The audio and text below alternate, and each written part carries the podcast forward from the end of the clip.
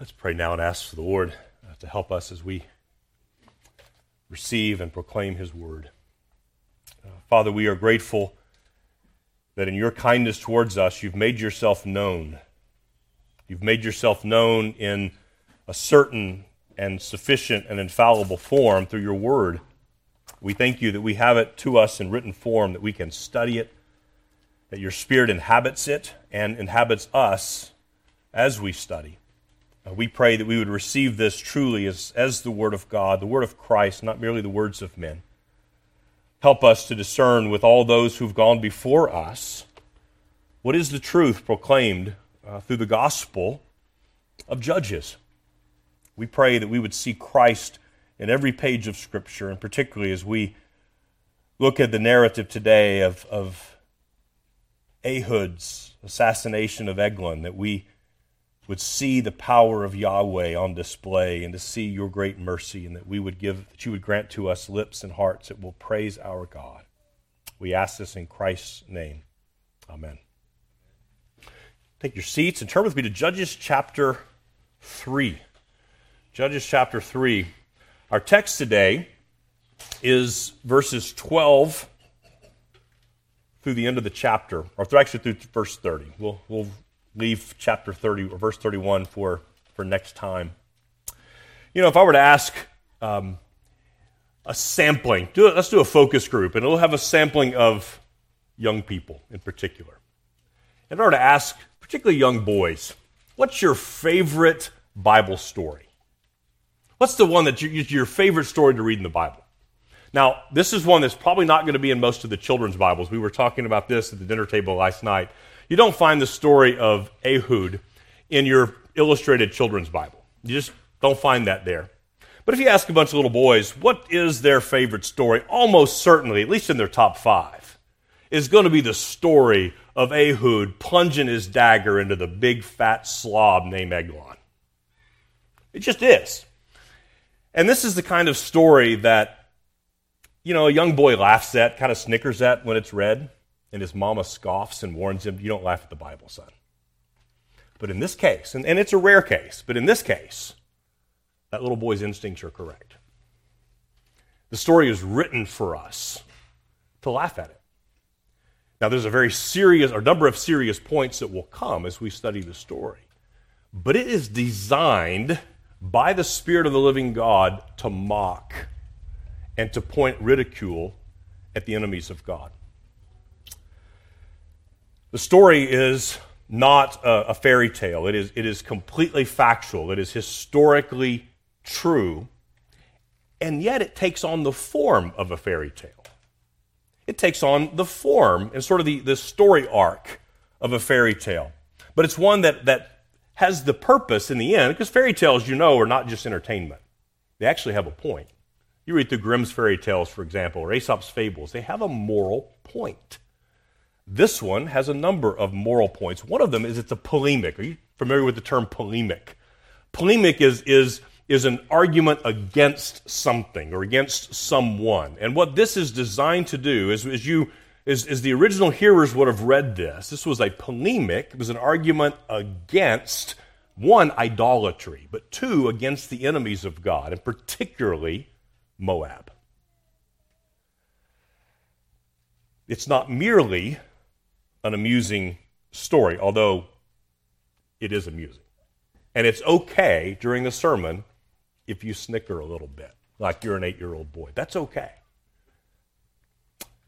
But it's not just a fairy tale. We have here a particularly reprehensible villain. I mean, he's portrayed to us as slothful, as fat, as arrogant, and dull witted. And we find here in Eglon, the king of Moab, a, a, man who possesses, I mean, all the physical vigor and all the personal charm of Jabba the Hutt. That's the image that we're given. And then you have, on the other hand, this odd, unlikely, left handed hero, Ehud. And you have a happily ever after. The text ends with not one generation, but two generations, 80 years of peace and prosperity following this event. And what we learn from the story is, is not this sort of clinical, sanitized version of the gospel. What we learn here is about God's fierce and maybe even sometimes comedic wrath. We find about his defeat of his enemies. We, we, we discover in the story that God will spare even the most undeserving of his people. And at the same time, the destruction of God's enemies will not be some neat and tidy, unseen event. It will be public, and they will be brought on not only to destruction, but utter humiliation. God's vengeance upon his enemies might sometimes even offend our sort of gentlemanly, ladylike sensibilities. God may shock us in the way that he brings deliverance to his people. So, this is the kind of story that I would imagine would be told by men around a campfire while they're teaching their sons to hunt. This is the kind of story that Israelite soldiers would have told in a pub, maybe with some even bawdy songs that went along with it. This is the kind of story that little boys would have told just so they could get the girls' eyes to roll and, and get them to feign disgust. It's an amazing story from a literary standpoint, but once again, it's not just a fairy tale.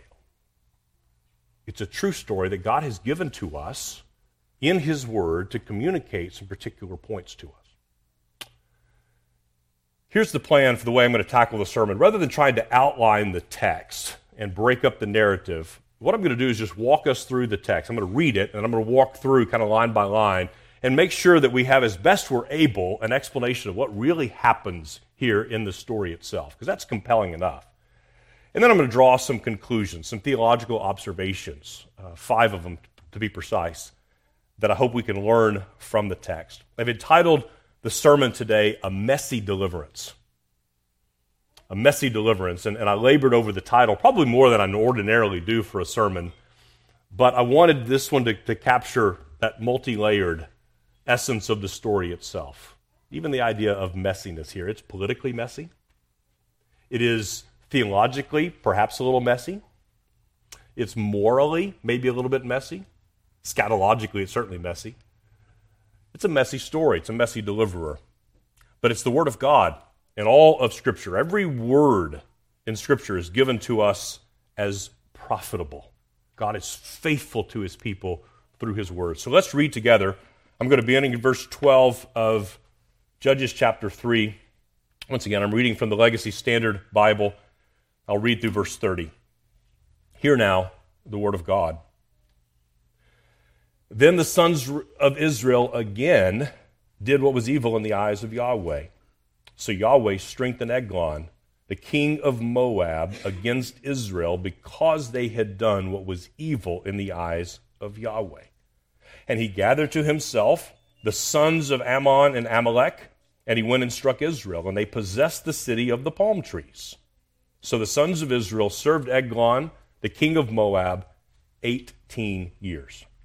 Then the, then the sons of Israel cried to Yahweh, and Yahweh raised up a savior for them, Ehud, the son of Gera, the Benjaminite, a left handed man, and the sons of Israel sent tribute by his hand to Eglon, the king of Moab. And Ehud made himself a sword which had two edges, a cubit in length, and he bound it on his right thigh under his cloak. Then he brought the tribute near to Eglon, king of Moab. Now Eglon was a very fat man. And it happened when he had finished bringing the tribute near that he sent away the people who had carried the tribute. But he himself turned back from the graven images were at Gilgal and said, I have a secret message for you, O king. And he said, Keep silence. And all who stood by left him. But Ehud came to him while he was sitting alone in his cool roof chamber. And Ehud said, I have a message from God for you. And he arose from his seat. Then Ehud sent forth his left hand, took the sword from his right thigh, and thrust it into his belly. The handle also went in after the blade, and the fat closed over the blade, for he did not draw the sword out of his belly, and the refuse came out. Then Ehud went out into the vestibule and shut the doors of the roof chamber behind him and locked them. Now he went out, and his servants came in and looked, and behold, the doors of the roof chambers were locked. And they said, he, He's surely relieving himself in the cool room. Then they waited until they were ashamed. But behold, he did not open the doors of the roof chamber. Therefore, they took the key and opened them, and behold, their master had fallen to the floor dead. Now Ehud escaped while they were delaying, and he passed by the graven images and escaped to Seirah. And it happened when he arrived that he blew the trumpet in the hill country of Ephraim, and the sons of Israel went down with him from the hill country, and he was in front of them. Then he said to them, Pursue them, for Yahweh has given your enemies, the Moabites, into your hands. So they went down after him and captured the fords of the Jordan opposite Moab, and did not allow anyone to cross. And they struck down at that time about 10,000 Moabites, all robust and valiant men, and no one escaped. So Moab was subdued that day under the hand of Israel, and the land was quiet for 80 years. May the Lord bless the reading of his word. Let's set the stage. The, the first paragraph here, verses 12 through 14, sort of gives us the stage. And, and we've seen this cycle that we see repeated throughout the book of Judges. The people of God do evil in the sight of the Lord, and that, that always means they practiced idolatry. It doesn't necessarily mean that they entirely gave up the worship of Yahweh, but they practiced a form of syncretism. They thought to, they could integrate in the idols of their neighbors and still continue to worship God. And this was evil in God's sight. The very first commandment is you are to worship the Lord your God alone. Him only are you to give your devotion. Now, what's interesting here, there are some significant geographic details that we could, we could kind of skim over and we would miss some of the tragedy that begins. And anytime you have a comedy, it has to start with tragedy, right? There's a comedic resolution, but it starts with a tragedy. And that's what's happened here. Look at verses 12. The sons of Israel did again what was evil in the eyes of Yahweh. So Yahweh strengthened Eglon, the king of Moab. Now, Moab was not one of the Canaanite nations. Moab was not one of the inhabitants of the, of the promised land that the enemy, that the Israelites had been commanded to drive out. They actually passed through the land of Moab on their way into the promised land. In fact, some of you probably have maps in the back of your Bible. If you, if you think about this, all the way up kind of in the north, there's the Sea of Galilee. In a straight line north and south is the Jordan River. And the Jordan River flows down into the Dead Sea. And just on the northern edge of the Dead Sea is where Israel would have crossed over the Jordan River under the, the leadership of Joshua. And remember, the Lord dried up the river, and the priests were able to walk through with the ark on dry ground. And remember what happened as soon as they got over Joshua had told them to select 12 stones out of the river to set up as a monument to God's faithfulness. In fact, you can go and read this in Joshua chapter 4. The Lord even says, Joshua, when your children ask you in days to come, what do these stones mean? What was their answer? This is to commemorate that our God brought us across the Jordan on dry land, and He has given us this land. And they named that place Gilgal. Well, now that's one of the, the, the places that we see in this text. So, why is that significant? Well, secondarily, we see a reference to the city of palm trees. Well, throughout the scriptures, that's equated with the city of Jericho, which was the very first place of conquest. As soon as the Israelites had gone over, they did a couple of things. They set up the monument. Also, all the young men who had been born during the wilderness years were circumcised there. So that was a covenant renewal. And then the Lord gave them the city of Jericho. And you remember the story. They simply walked around the city and shouted, and the walls fell down, and they devoted the entire city to destruction, showing the mighty hand of God there. Well, now you have a pagan, fat Moabite king who's come over the Jordan and set up a palace there. Joshua had cursed anyone who would rebuild Jericho. Now, it's not it's not likely that Moab or that Eglon has rebuilt the city. That curse would actually be fulfilled years later in, with, with King Ahab. You read that in 1 Kings 16, I think. But nonetheless, he had set up at least a residence here. That's where some of the next scene that we'll look at takes place in a residence. It's a full palace that Eglon has constructed here. But there is a Gilgal becomes this sort of base of operations for the Israelites in their early days of conquest. And now it's all been turned upside down. Now they are captives in their own land by a foreign entity. It's not even that they're held captive by someone who previously occupied the land. The Moabites have come over the Jordan, taken possession, and now have held them in bondage for 18 years. A fat slob of a king is ruling over them. So it's a very historic, a significant historical place. And, and the literary effect of this is to, sense, to magnify the shame that's resting upon the Israelites at this particular moment in history. Which is important when we get to the end and we see the shame with which Eglon dies. It's a complete reversal of fortune, isn't it? It's telling us that God not only doesn't simply bring us back to status quo, He removes our shame and puts it upon His enemy. But also at the same time, it shows us that the fate of Eglon. See, our, our modern sensibilities might be tempted to think, oh, was this, I mean, to stab a man in the gut and leave him for dead, was this right? Morally, was this, was this right to do this? But we see here the way the stage is set. Eglon was a transgressor. He was used of God.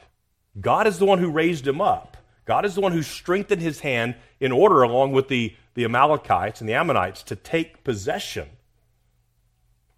of the, tri- of the land given to the tribe of Benjamin and Ephraim. But he was a transgressor.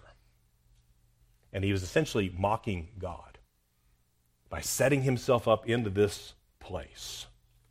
So it shows us the justice of God. Let's look at the next section. So that's kind of some of the, the set the stage with some of the geographical features that are important. But if we look begin at verse 15, the sons of Israel cried to Yahweh, and Yahweh raised up a savior for them. Ehud, the son of Gera, the Benjaminite. Now I'll look at that more carefully just a moment. But note, first of all, there is no hint here of repentance on the part of Israel. None. They cried out in relief of their suffering. There's, there's no sense of their desire to renew themselves in fidelity to the covenant with Yahweh. There's none of that. They cry out for physical relief, for political salvation. That's it. And yet God answers them. And we'll, we'll discover as we look at some of the theological implications. That's, that's important. It's a picture of, of the the super abundant grace of God that He poured out upon an undeserving people, an utterly undeserving people. But there's, there's some kind of some funny things. Some, um, it gets sort of veiled a little bit in our English Bibles, but there's, there's, there's, some, there's some humor already beginning to develop in verse 15. So the Lord raises up a Savior, Ehud, who's the son of Gera a Benjaminite.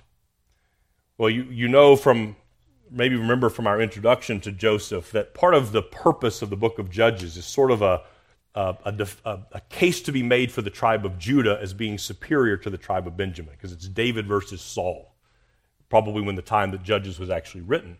But at the same time, there's not a desire by, by the narrator here to throw Benjamin entirely under the bus. He still is a descendant of Abraham. He still is one of the 12 tribes. He still is a kinsman. So part of this is to see that Benjamin has got some problems, but he's capable of delivering with the Lord's help. But even more than that, the, the, the name Benjamin, you may recall this, means son of my right hand. So listen to this. God has raised up a son of my right hand, a left handed man. But when we look at the Hebrew, there's actually there's no word in the text that means left handed. What it means is a disabled or bound or restricted right hand. Now that's interesting, isn't it? So it's, it's the son of my right hand who has an, a disabled right hand. So whose hand is going to deliver Israel then? It's Yahweh's. So see, the narrator's genius here is how he's putting these little pieces together, even at the beginning, as he sort of builds suspense as any good story does. Now, what's happening, and we see this again in Judges chapter 20.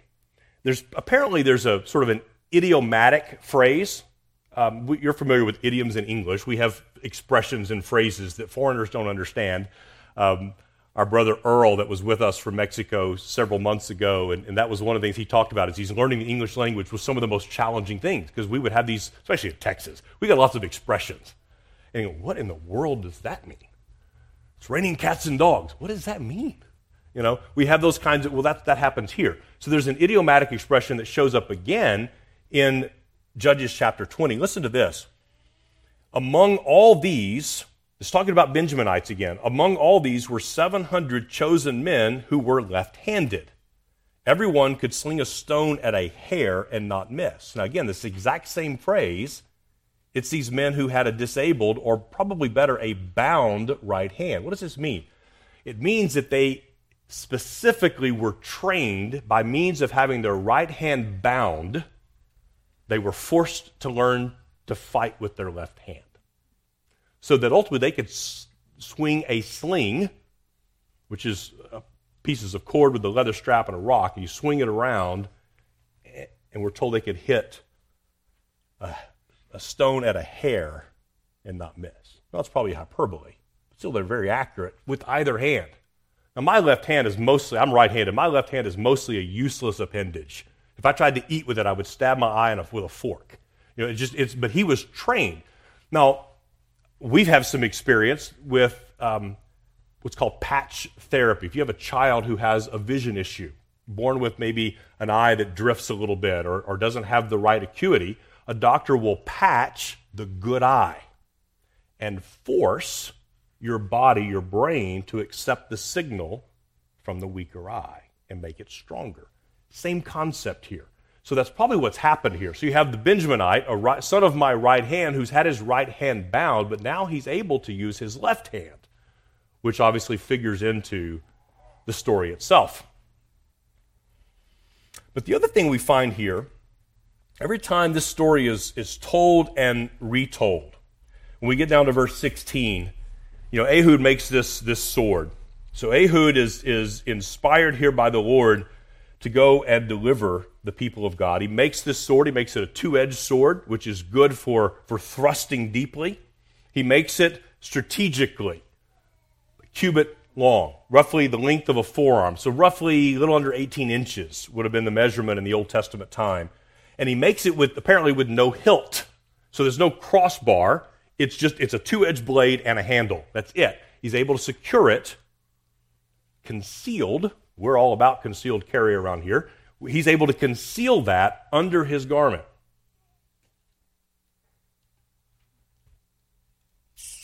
Then he brought the tribute.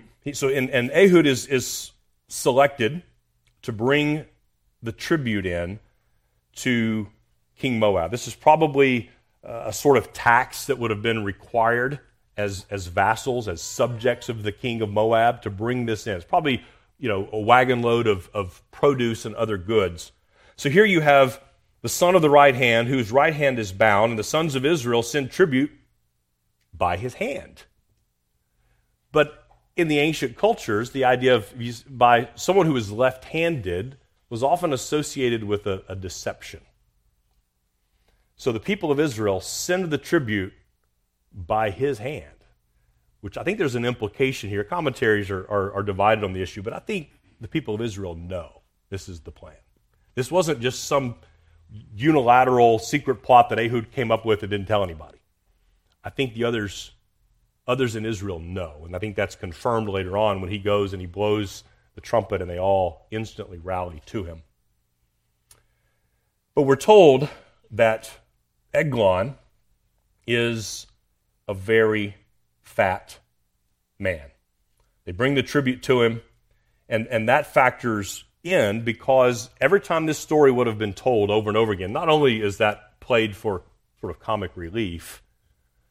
But the idea of fatness was associated not only with being physically portly, but with a dullness of mind. So listen to Isaiah chapter 6, for example. Make the heart of this people dull. Literally, it means make the hearts fat. And their ears heavy, and blind their eyes, lest they see with their eyes, and hear with their ears, and understand with their hearts, and turn and be healed. And in Psalm 73, verse 3, for I was envious of the arrogant. This is the psalm of Asaph, and the psalmist confesses, I was, I was envious of the arrogant when I saw the prosperity of the wicked, for they have no pangs until death. Their bodies are fat and sleek. They are not in trouble as others are. They are not stricken like the rest of mankind. Therefore, pride is their necklace. Violence covers them as a garment. Their eyes swell through fatness. Their hearts overflow with folly. So, this, this fatness was more than just a physical description. It described his dullness of mind, his arrogance, his pride, and his folly. Now, as the narration takes place, Eglon or uh, Ehud comes in with a contingent. I don't. We don't not told how many servants are with him, but he's got a, a, a sort of a, a caravan that comes in. They bring the tribute to Eglon. Then they all leave, including Ehud. He leaves, but he comes back.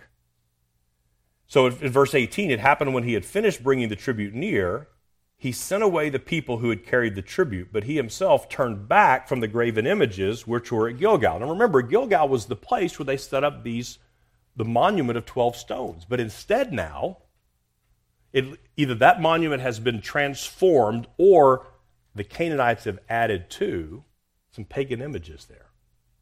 And the Israelites have just accepted that. They just accepted this as part of their landscape now. I think about Paul at Mars Hill and walking through Athens, and his holy heart was grieved as he saw all these idols. But the Israelites are just, eh, it's just part of the landscape now. It's just part of it. So we're told that, that this contingency leaves along with Ehud. They go back to where these idols are, and then Ehud turns around. He dismisses them, turns around, and comes back.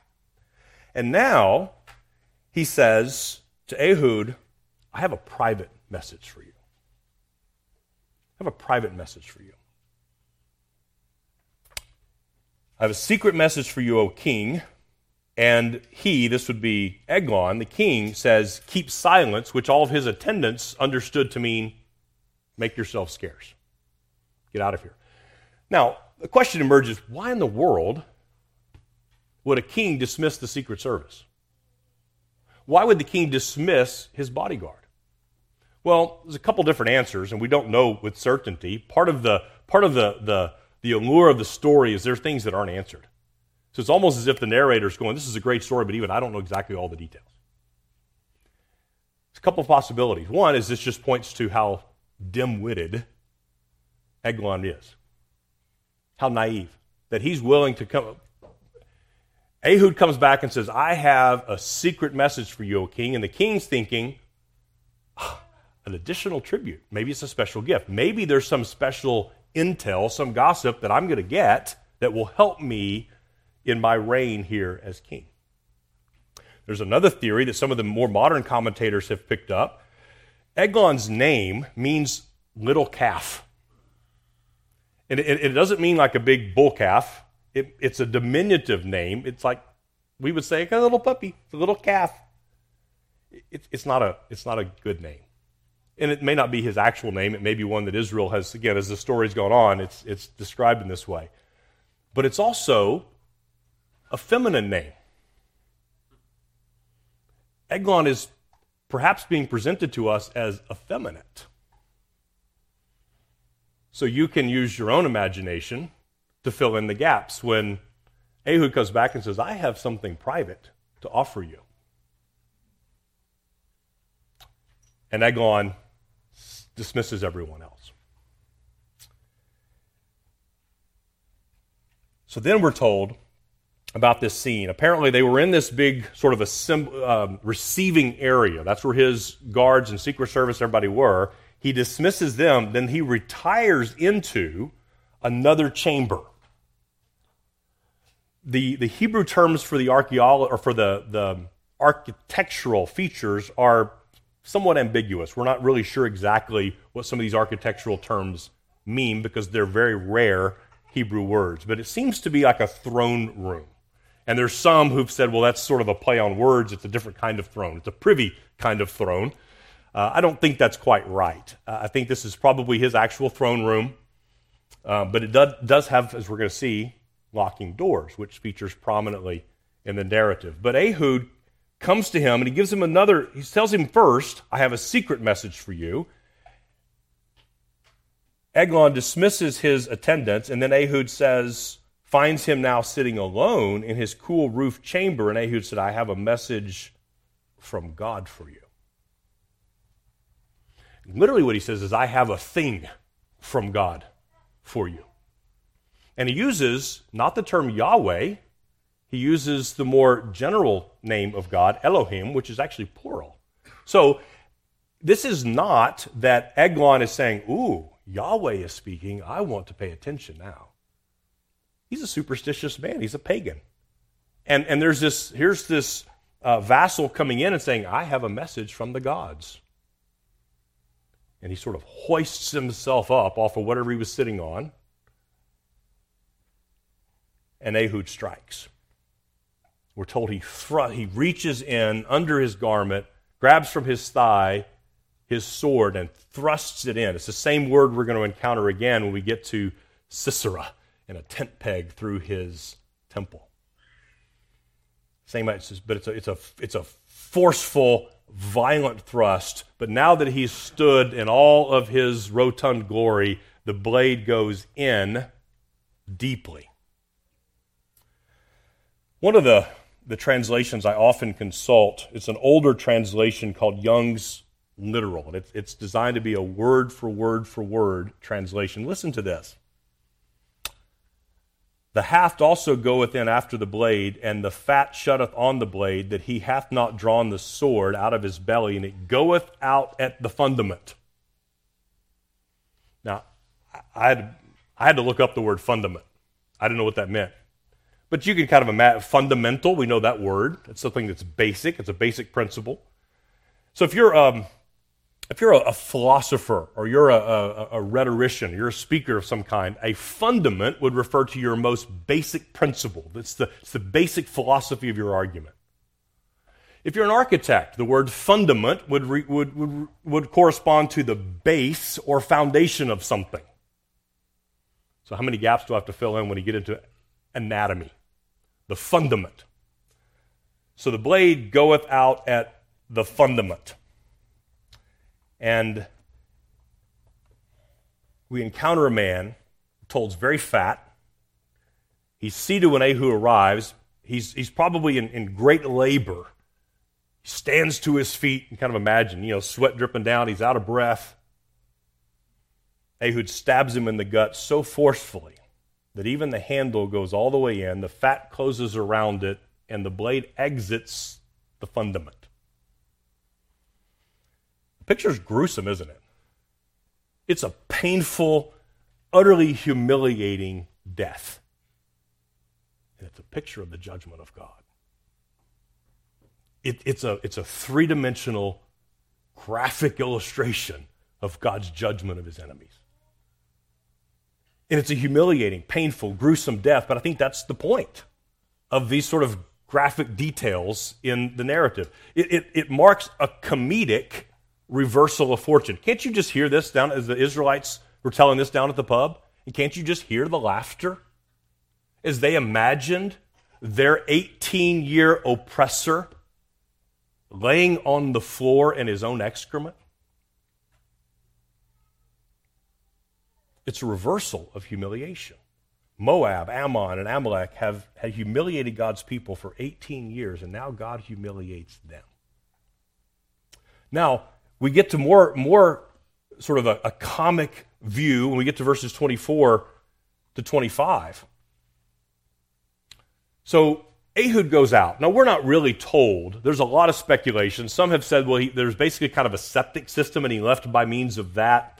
I don't find that argument compelling. Again, there are Hebrew terms for the architectural features that we just can't quite get our hands on. We just don't know exactly what they mean. So whether he exited through some garden terrace and climbed his way down, or maybe there was a secret passageway and he walked right out past the guards, whistling as he went, and they had no reason to suspect a thing.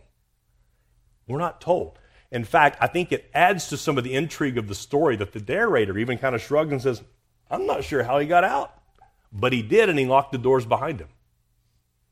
And the door would have been locked with a bolt, you know, a big board that would bolted the door, and the key would have involved a hole that a man could stick his whole arm through and actuate a key. Not like we have a key that you turn. It was kind of a, an instrument that was long that had a lever and, and pins that would push up, if they fit correctly, push up the bolt on the other side.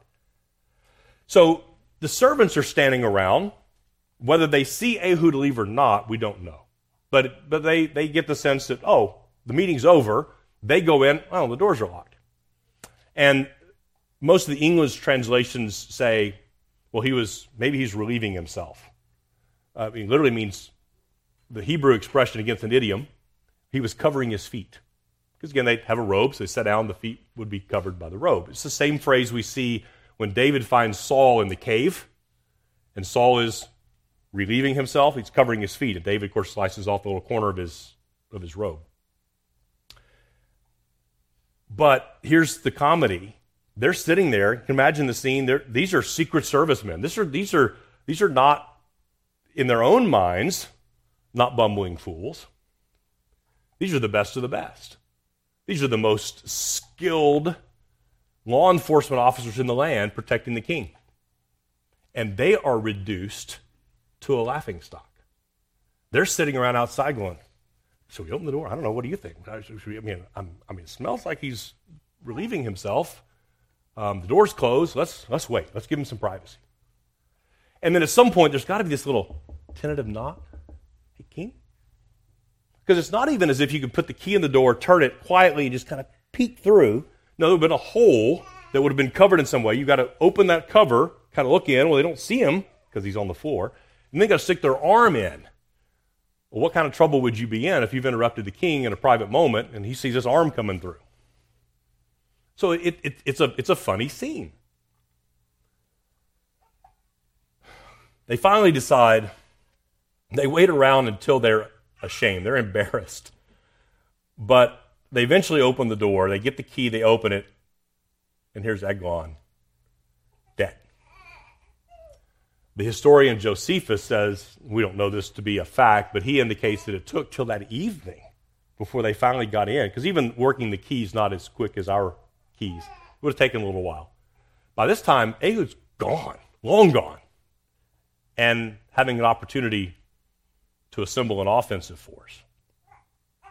But this whole scene adds to the comedic effect. I mean, you have these top notch crackerjack Secret Service agents, his personal bodyguards that maybe were named Amos and Theodore. But they fret and worry whether or not to even open the door. And eventually, they, they finally go in. They find him dead. Ehud escapes, and he goes and gathers. We see this in verse 26. Ehud escaped while they were delaying, and he passed by the graven images. So now we have, he's back to that same place. But that's also a boundary marker. So now he's into this other region outside of Moab's occupied territory. And it happened when he arrived that he blew the trumpet in the hill country of Ephraim. And the sons of Israel went down with him from the hill country. He was in front of them. And then he makes a very bold but genius tactical move as the Israelites would have, at the time of the original crossing, they crossed over the Jordan River from the east to the west. Now, King Eglon and at least 10,000 soldiers have now occupied that area. The first place that Ehud goes and sets up guards is at the river crossings, which does two things. It keeps any of the Moabites in Israelite territory from escaping back to Moab, but it also prevents reinforcements from coming over. So they shut them off and we're told that not one escapes. They slayed 10,000 men of the Moabites, and these were characterized as robust, valiant men. These were not, you know, weaklings. These were not ones who were uh, unable to fight. These were robust and valiant men. And so Moab was subdued that day under the hand of Israel, and the land was quiet for 80 years. Now, what's the point of all this? What's the point of the narrative? We have, we have this, this you know, graphic story. It's kind of a fun story, if we're honest. But what's the point of it? it it's, it's, it's not that we can commend Ehud's behavior and say, oh, tell your sons and daughters, go be like Ehud.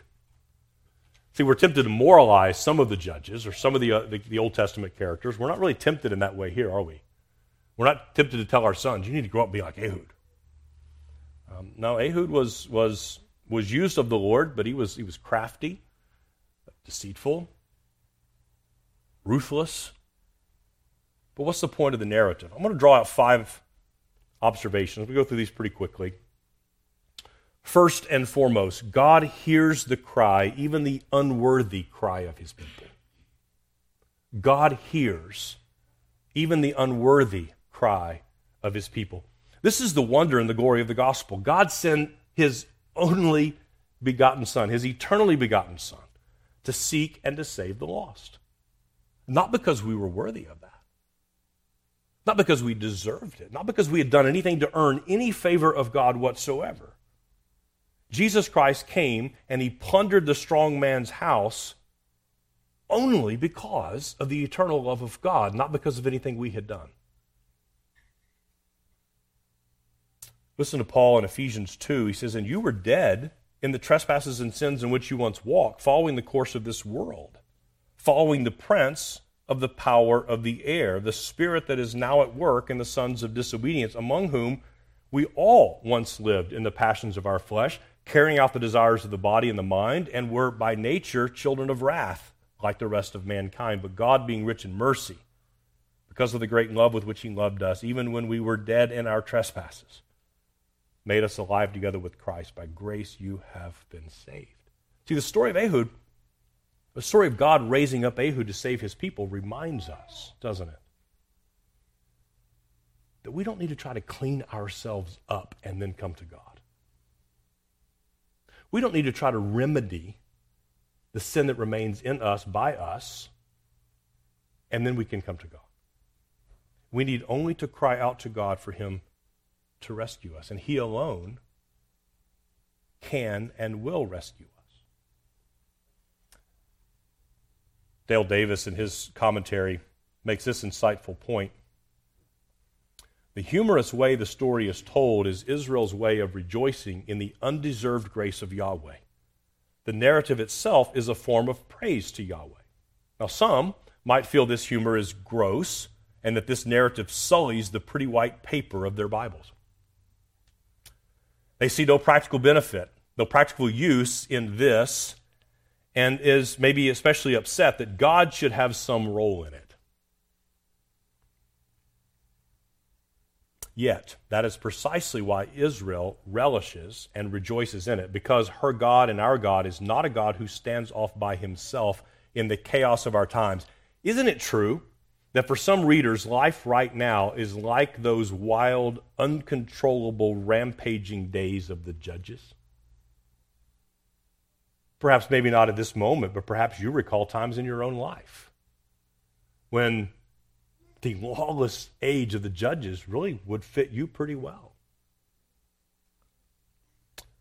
Davis goes on Don't some of God's people today have to confess that life seems to have gone haywire, perhaps due to their own folly and their own sin and their own stupidity? Is Yahweh in touch with times like that? Does he bring his help near his people then? Life seems to be a mess of twisted coat hangers and disconnected doorknobs. In the glory of this text, is that it tells us that Yahweh is not a white gloved, standoffish God out somewhere in the remote left field of the universe who hesitates to get his strong right arm dirty in the yuck of our lives. The God of the Bible does not hold back in the wild blue yonder somewhere, waiting for you to pour Clorox and spray Lysol over the affairs of your life before he will touch it. Whether you can comfortably put it together or not, he is the God who delights to deliver his people even in their messes and likes to make them laugh again.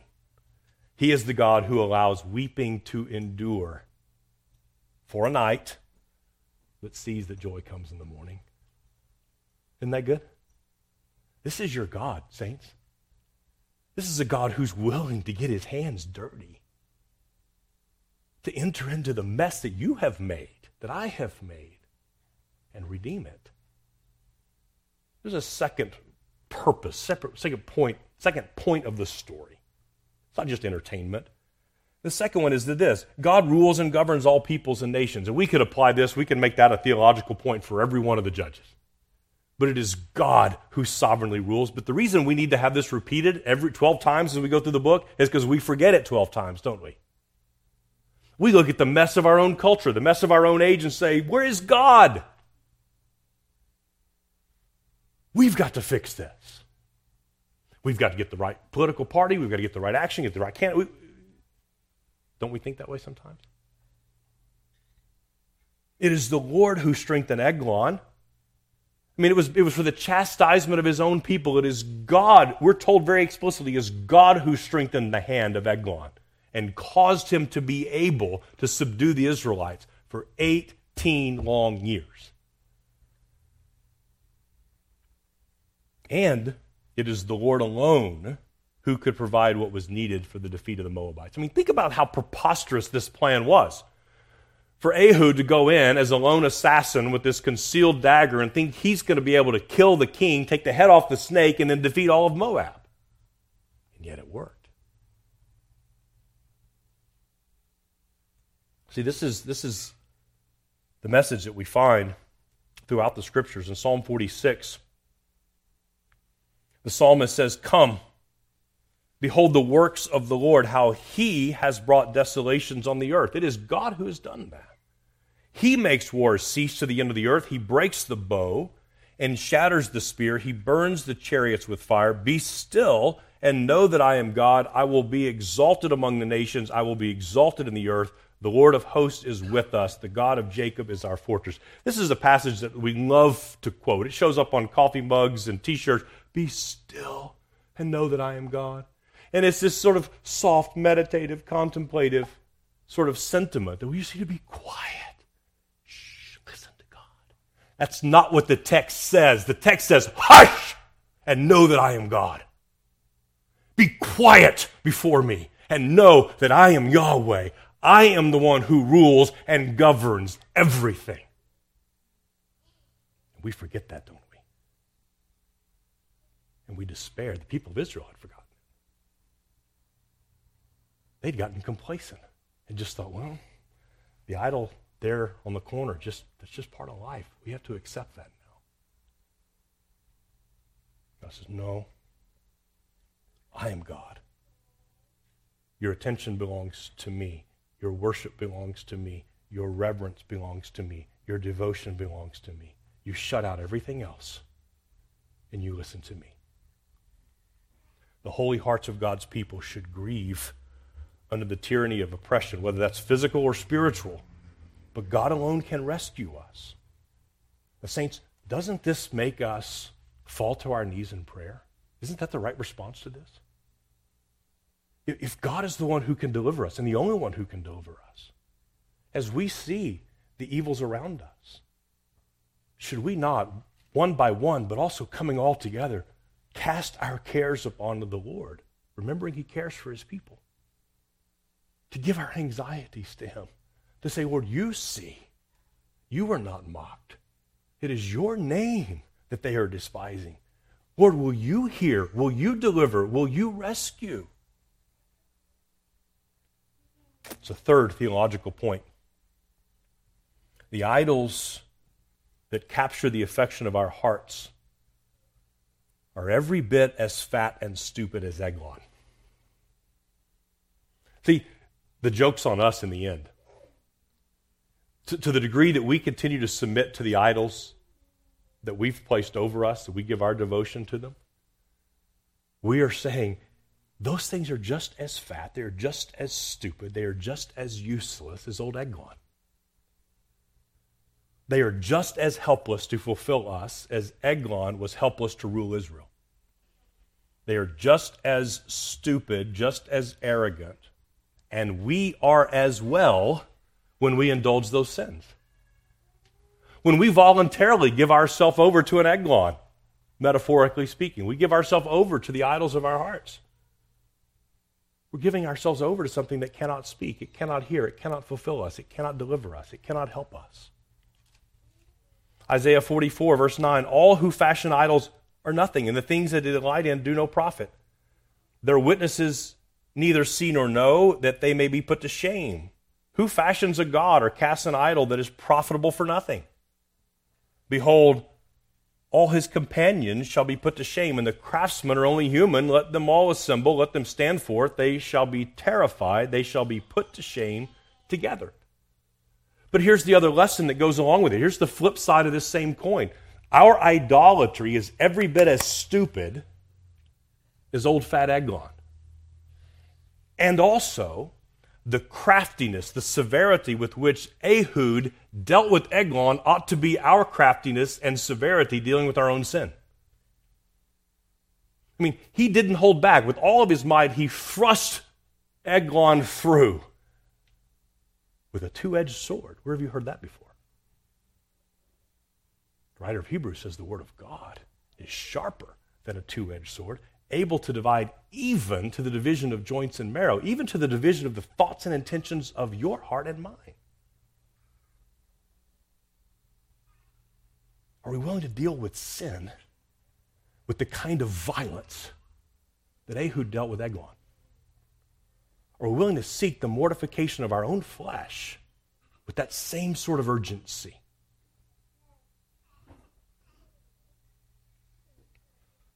We also have to take note the fact that Ehud here, he delivered Israel politically, but his actions accomplished absolutely nothing with respect to the sinfulness of their hearts, did it? Otherwise, Judges would end right here. But we still got a lot of chapters to go. We still got 10 more judges to cover.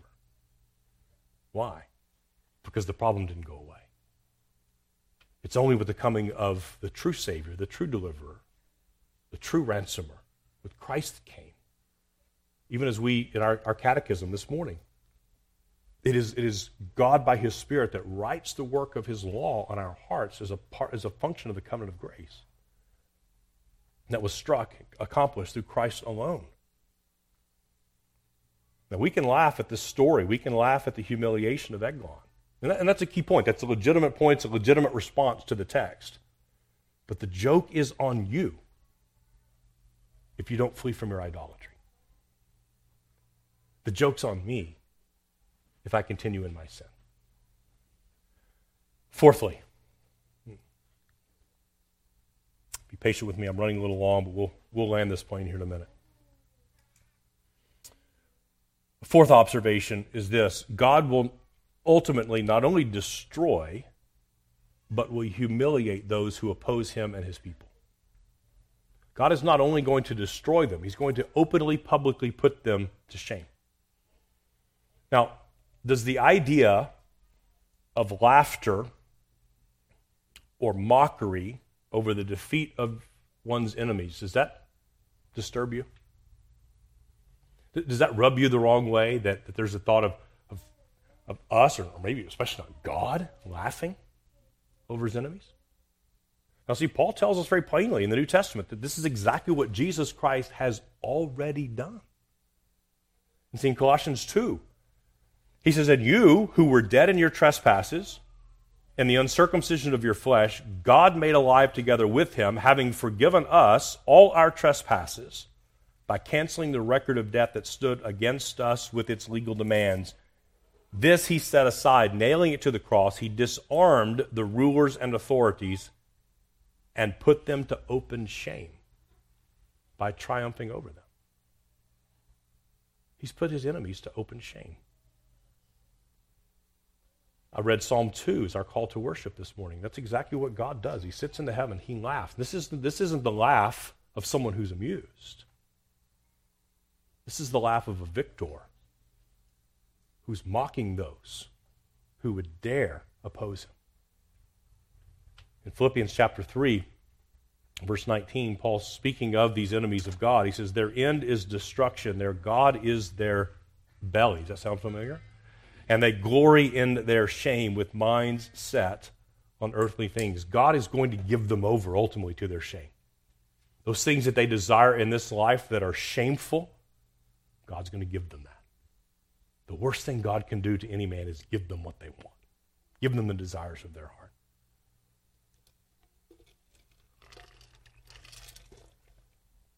One last and final observation we, we take from this narrative is this the grace of God often comes to his people in utterly shocking and surprising ways. The grace of God can appear in a life in a shocking way. And sometimes the only way you can really respond to that is to laugh. Have you ever done that? Have you ever just fretted and worried, wept, grieved over a situation, and God is here. Here's the solution, and all you can do is just a belly laugh. Just wow. And not because you're laughing at God, not because you're laughing at the circumstances, because you it's that sense of relief. Sense of, I didn't see that coming. I didn't see that God could or would deliver me in that way. If you think the idea of, of a left handed deliverer single handedly slaying a fat tyrant is preposterous or far fetched, then what might you think about the eternally begotten Son of God taking on human flesh? walking among men in humiliation every single day of his life, and then, shame upon shame, giving himself willingly over to the hands of sinful men to be crucified as a common criminal, a rebel, put outside the gates, nailed to a cross, and to endure that kind of open public shame for you. Now, that's a preposterous story, isn't it? That's, in, in one sense, that's more unbelievable than anything we see with Ehud. That the that eternal God would become man, would take on our flesh, then would give himself as our substitute, would offer up his own body to bear the infinite wrath of God in our place. But this is exactly what Paul says. This, this, is, this is the kind of thing that's, that's folly to the Gentiles. It's a stumbling block to the Greeks. Listen to what he says in 1 Corinthians 1. Where is the one who is wise? Where is the scribe? Where is the debater of this age? Has not God made foolish the wisdom of the world? For since, in the wisdom of God, the world did not know God through wisdom, it pleased God through the folly of what we preach to save those who believe. The message of the gospel is foolishness to those who are unbelieving to those who remain dead in their sins, it's a, it's a foolish message. The message you can't help yourself one iota, but there is one who's come from heaven to deliver you, and he alone has and can do that. For the foolishness of God, Paul goes on, is wiser than men, and the weakness of God is stronger than men. For consider your calling, brothers. Not many of you were wise according to worldly standards. Not many of you were powerful. Not many of you were noble in birth. But God chose what is foolish in the world to shame the wise. God chose what is weak in the world to shame the strong. God chose what is low and despised in the world, even the things that are not, to bring to nothing things that are, so that no human being might boast in the presence of God. And because of him, you are in Christ Jesus, who became to us wisdom from God, righteousness and sanctification and redemption, so that, as it is written, let the one who boasts boast in the Lord. See, this is a foolish message to those who are perishing. Back in the 70s, Frederick Buechner wrote a book, a little book called Telling the Truth, the Gospel as Tragedy, Comedy, and Fairy Tale. Listen to this quote. He says, That is the gospel, this meeting of darkness and light and the final victory of light. That is the fairy tale of the gospel, with, of course, the one crucial difference from all other fairy tales, which is that the claim made for it is that it's true. That it not only happened once upon a time, but has kept on happening ever since and is happening still. To preach the gospel in its original power and mystery is to claim, in whatever way the preacher finds it possible to claim it, that once upon a time is this time, now, and here is the dark wood that the light gleams at the heart of like a jewel. And the ones who are to live happily ever after are all who labor and are heavy laden, and they receive rest. The poor naked wretches, wherever soever, wheresoever they may be. With this fabulous tale to proclaim, the preacher is called in his turn to stand up in his pulpit as fabulist extraordinary. I like that word. Fabulist extraordinary. To tell the truth of the gospel in its highest and wildest and holiest sense. This is his job, but more than often, more often than not, he shrinks from it. Because the truth he is called to proclaim, like the fairy tale, seems in all but some kind of wistful, faraway sense too good to be true. So, the preacher, as apologist instead of fabulist, tries as best he can to pare it down to a size he thinks the world will swallow. See, Ehud helps us to grasp the wonder of the gospel, the absolute undeserving, the least deserving of all the undeserving was a left handed man from Benjamin. What about you? Do you know this Savior? Do you know this amazing grace? Do you know personally the triumph of the gospel in your own heart? Do you know what it's like to see sin bleeding out on the floor, so to speak? stricken of its power? First of all, in order to know this, you, you have to understand the folly and the helplessness of your own sin. If you come to that, to that, to that understanding by the Spirit's help, if you come to realize, I'm a mess and I can't fix it. I am hopeless and I am helpless. And I can't remedy that. Will you believe that God can and will rescue you through the one and only Savior, the one and only deliverer, the one and only judge, the Lord Jesus Christ. Ehud dealt a decisive blow to Eglon, to the Moabites, but he did nothing for, nothing for them with respect to their inner condition, their heart condition of sin. Didn't do anything to remedy that. His kinsmen remained sinful idolaters, but Christ has come, saints, offering himself, offering his own body as the complete and perfect Savior who not only can rescue our mortal bodies, but even more, that rescue our souls from the tyranny, from the power of sin and death. Will you come to Him? Will you cry out to Him today and ask Him to deliver you? Let's pray. Our Father, our Lord, our God, we thank you for your word. We thank you that you, you have made yourself known to us in, in all different kinds of ways. Some of those ways are, are very straightforward and very serious. Other ways have even caused us to laugh. But I pray in the end that our laughter would not just be at the gruesome fate of, of Eglon, but at the folly of our own sin, the folly of any, any kind of self righteousness the folly of any kind of, of dependence upon our, our, own, our own wills, our own efforts, our own power.